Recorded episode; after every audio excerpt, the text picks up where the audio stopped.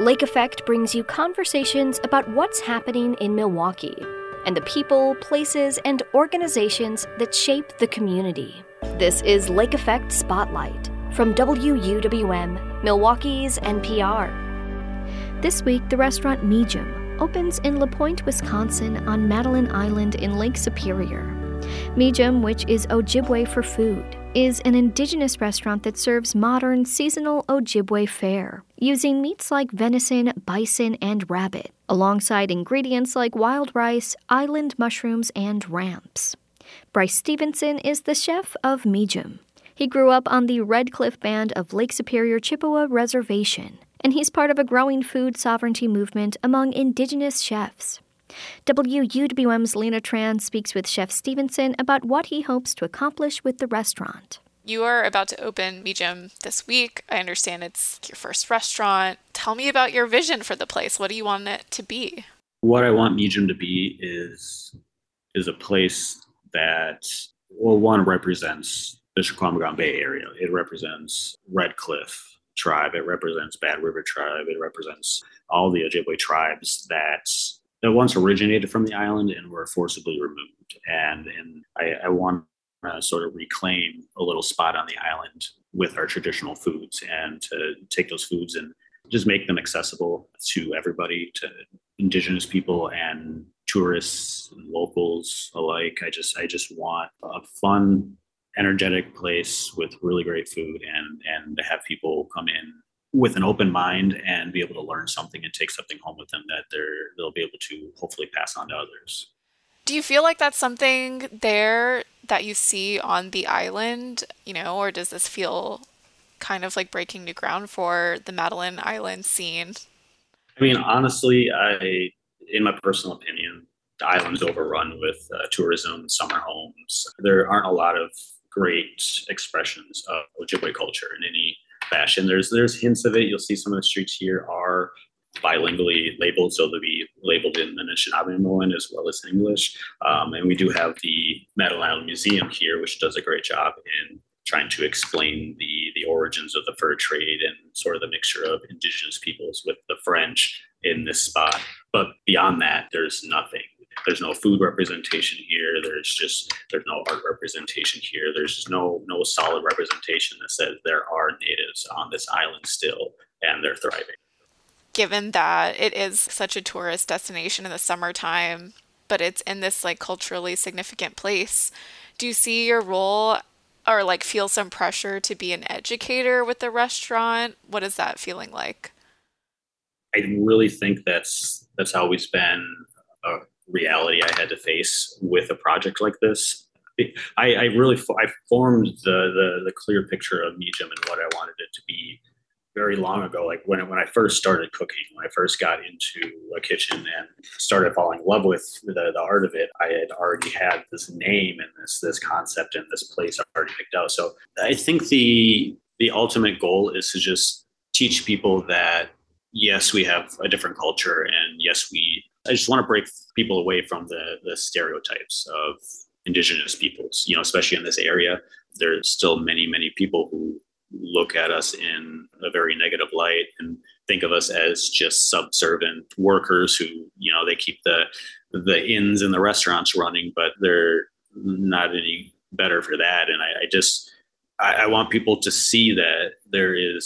there's passion and creativity and art and just this beautiful culture that is just thriving in this area that the, the average tourist, when they come here, they don't see it. They see the the main attractions and, you know, they might stop in the casino and come to a preconceived misconception about indigenous people there. But I want them to have a better understanding of who we are and, you know, why we are a significant addition to this area and, and this and the earth.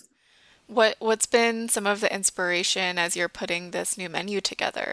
My inspiration is always, always, always what what is the best that I can get right now. With Miijim, there there won't be any big trucks pulling up with big orders of produce and frozen pieces of whatever. It's coming, you know, from local farmers.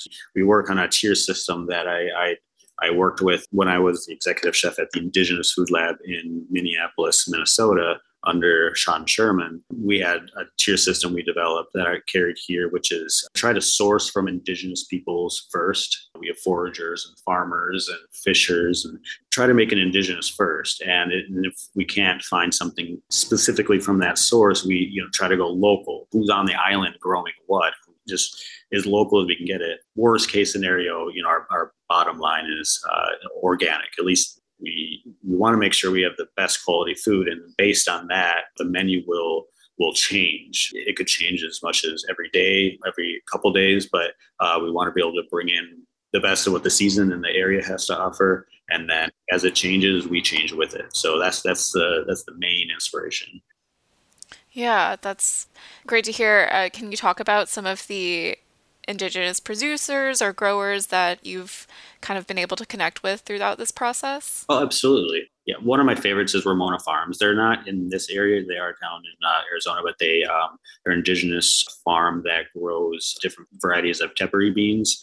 And I, that's my favorite bean. And so sort of more locally, we have uh, Red Cliff Fish Company, which is uh, the tribally owned fishery in Red Cliff, um, my tribe. And uh, so getting fresh lake fish from an indigenous source for an indigenous restaurant is just it's just what, something that makes me just always smile. Um, and then another great one is uh, Cheyenne River Buffalo Company, out in Cheyenne River Tribe. And, you know, their their bison product is just... It's just an incredible product that a lot of indigenous chefs make sure that they go there for. How did you get into the industry? Or when did you get into cooking and kind of discover that this is what you wanted to do? I was definitely a late bloomer in the industry. I had a lot of what I would call past lives for, you know, as young as I am. I get bored easily. And, you know, when I'm learning something, I... If I learn it and there's not more to learn, I, I get too bored and I want to move on to something else that I can like fill my mind with. I used to be a carpenter. I used to be a letter pressman. I was a graphic designer. I was a tree and shrub specialist for a summer. You know, just across the board with, you know, trying to figure out what like what's making me happy. All this while I'm going to school uh, at U W M and, you know, studying English and Indigenous studies. And I got sick of framing houses. I needed a break physically, and uh, there's a little restaurant opening by my house called Hello Falafel. It just seemed really cool. It was done by the owners of Odd Duck, Ross and Melissa in Milwaukee, and I, I saw it. I thought it'd be cool to meet some people and, you know, learn a little bit more about cooking. I used I worked at McDonald's in, you know, high school, just like a lot of people. When I started there, everything, every, everything was from scratch. So as soon as I walk in, I'm learning how to make, you know, Israeli pickles, and I'm learning how to make, you know, laffa bread, and, you know, just all these things that are just one hundred percent from scratch. And I just, I fall in love with it so, so hard.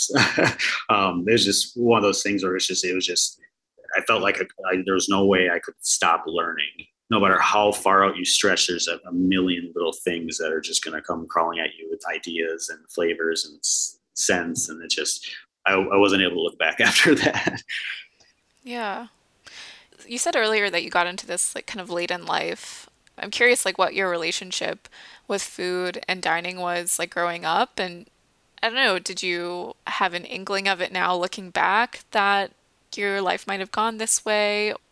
So as a as a kid, and, you know, indigenous people will connect to this very easily, but we, we grew up on commodities, and Uh, so it was just, it's just canned vegetables, canned meats, just dry goods, everything U S D A, just dry, no possibility of going bad. And it, it just makes, makes us sick, you know, diabetes, heart disease, uh, all of that just rampant. And, you know, so when we were kids, my mom, that's, that's how she cooked. She just, she would open up a couple cans of this and that, throw it in a pot and say, that's dinner, you know, and, and it, It was never very pleasant, uh, but it was food.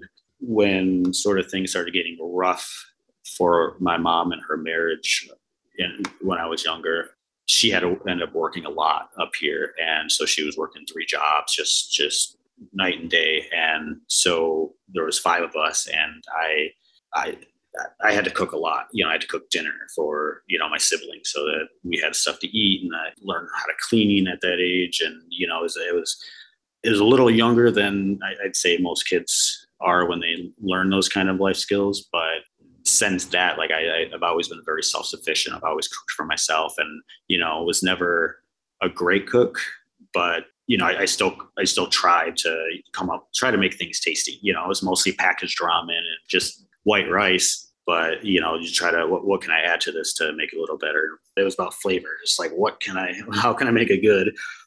I was, that's how I was until, honestly, I met my wife um, fifteen years ago, and she's, she's Italian through and through, and being with her family and cooking with her grandparents and seeing, again, that sort of scratch cooking like that, like that had a big impact on me. That, that changed the way I looked at food. And if it wasn't for that, I, I would never have traveled down a path where I would even go to Odd Duck to try it, because it would just be too strange for me or too unapproachable, because I'm used to eating hamburger helper and rice-a-roni. So, and, and so, so that was definitely very significant. It, it was, it was something that I, I instantly wish that my own family had, and that more people in my reservation had, with those food traditions where you sit around the table and you talk and you laugh and you make this, or you eat this food that took all day to make from scratch. And, you know, I just want, I want people to be inspired to be able to do that. And that's why I wanted to do everything I can to bring Indigenous food, to highlight it, to highlight it in this area. This is W W M's Lena Tran. I'm speaking with Chef Bryce Stevenson. He is the chef of Miijim, which is an Ojibwe restaurant opening in La Pointe, Wisconsin on Madeline Island this week. Culturally appropriate, like healthy food, you know, what you've just described remains a barrier in many Indigenous communities. I wonder, like, is there a tension? Do you feel any kind of tension between that reality and, like, what you offer as a chef? The role I want to play is to, to take those foods that are, are strange, even to, you know, even to Indigenous peoples. You know, there's, there's still so many Indigenous ingredients that I've, I've never tried myself, that I'm trying to get my hands on. But what I want to do is just just take those things and make them more approachable, kind of turn them into, you know, there's a familiarity in, say, this dish. There's, there's something familiar and comforting in this dish, but there's also something unfamiliar and that I don't know. And that's that's where their brains are going to spark and start to, you know, like, oh, what is this? How is it made? How is it? And then they're going to have more understanding about that ingredient. I'm excited and, for lack of a better word, proud, I guess you could say, of what's happening up here. You know, I, with my bouncing around and moving around the country and trying to learn, when I came back here, there, there are so many more efforts. It is nowhere near enough, but there are so many more efforts to reintroduce uh, these flavors and ingredients to tribal people. You know, for example, you know, I want to be able to come in with my team and show people, like, this is what you can do with them. These are, you know, some of the flavors you can pull out of these, or the techniques that you can use for game meats or root vegetables, or, you know. So for me, it's an exciting time to to be finally able to get this project going, because I definitely didn't have anything close to this when I was growing up. Yeah. How did it come to be that, I mean, you said that you left Milwaukee, you went to California, and you're kind of bopping around and getting lots of experience. When was it the right moment to come back to Wisconsin and open up your own place? To be honest, it was uh, sort of when I just had a complete mental breakdown. the The industry's tough, and COVID was really tough on the industry and everyone in it. And I found myself sort of, you know, before, Before COVID started, I was I was in Pennsylvania, and I was running the Hotel Faucher with three different restaurants out of two different kitchens, and it was just busy, busy weddings and all these events. And I left there uh, when COVID had hit, because everything's obviously shutting down, and I came back to Milwaukee, and I had some friends. I was able to get into some kitchens for some hours, and but things just kept shutting down, and I I, I was getting real low until Uh, Sean Sherman had reached out, and we had talked about the executive chef position at the Indigenous Food Lab. For me, that was like, that was sort of my, okay, you know, like, I'm back. um, I'm, you know, back on track. I'm, this is something we can do some incredible things with. And, and we really did.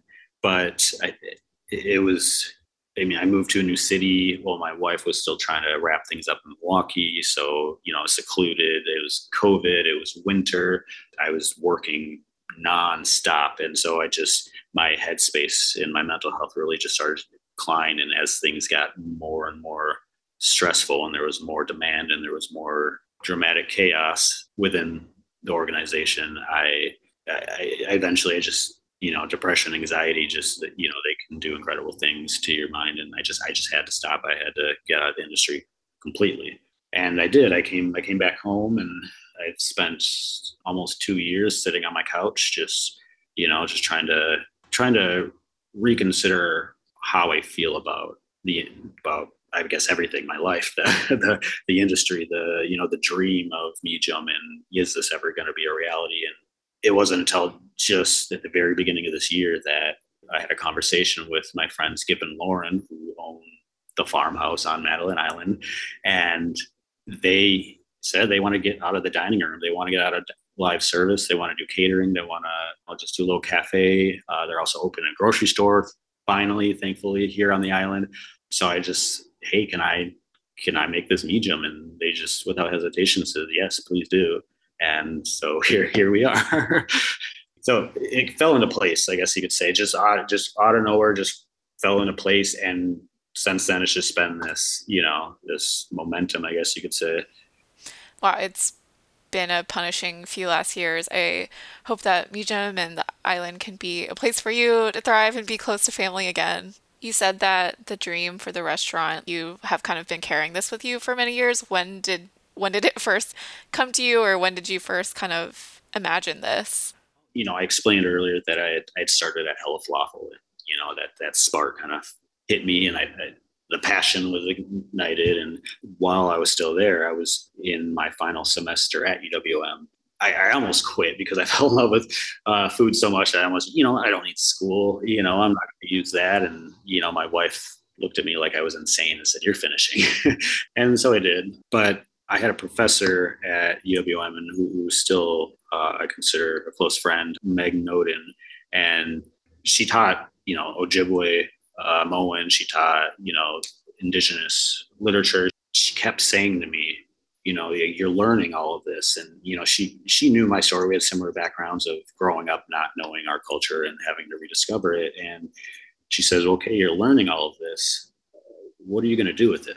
You know, how are you going to take this knowledge and your people with it? What way are you going to give back? And every time she would say it, I, I couldn't figure it out. I just, I didn't know, like maybe I could go build houses for people, or, you know, maybe I could write a book that people will be inspired by. But at Hello Falafel, when I fell in love with cooking so much, and I'm watching these scratch ingredients being made, and they're not, they're not my culture. I'm cooking, you know, Middle Eastern food, but I, I have no connection to this food. And so that's when Miijim started popping in my mind. And so I started thinking, okay, indigenous foods, and we could do a lot of cool stuff with this. You know, at Odd Duck, I was playing with smoked rabbit fry bread and, you know, just fun things like that.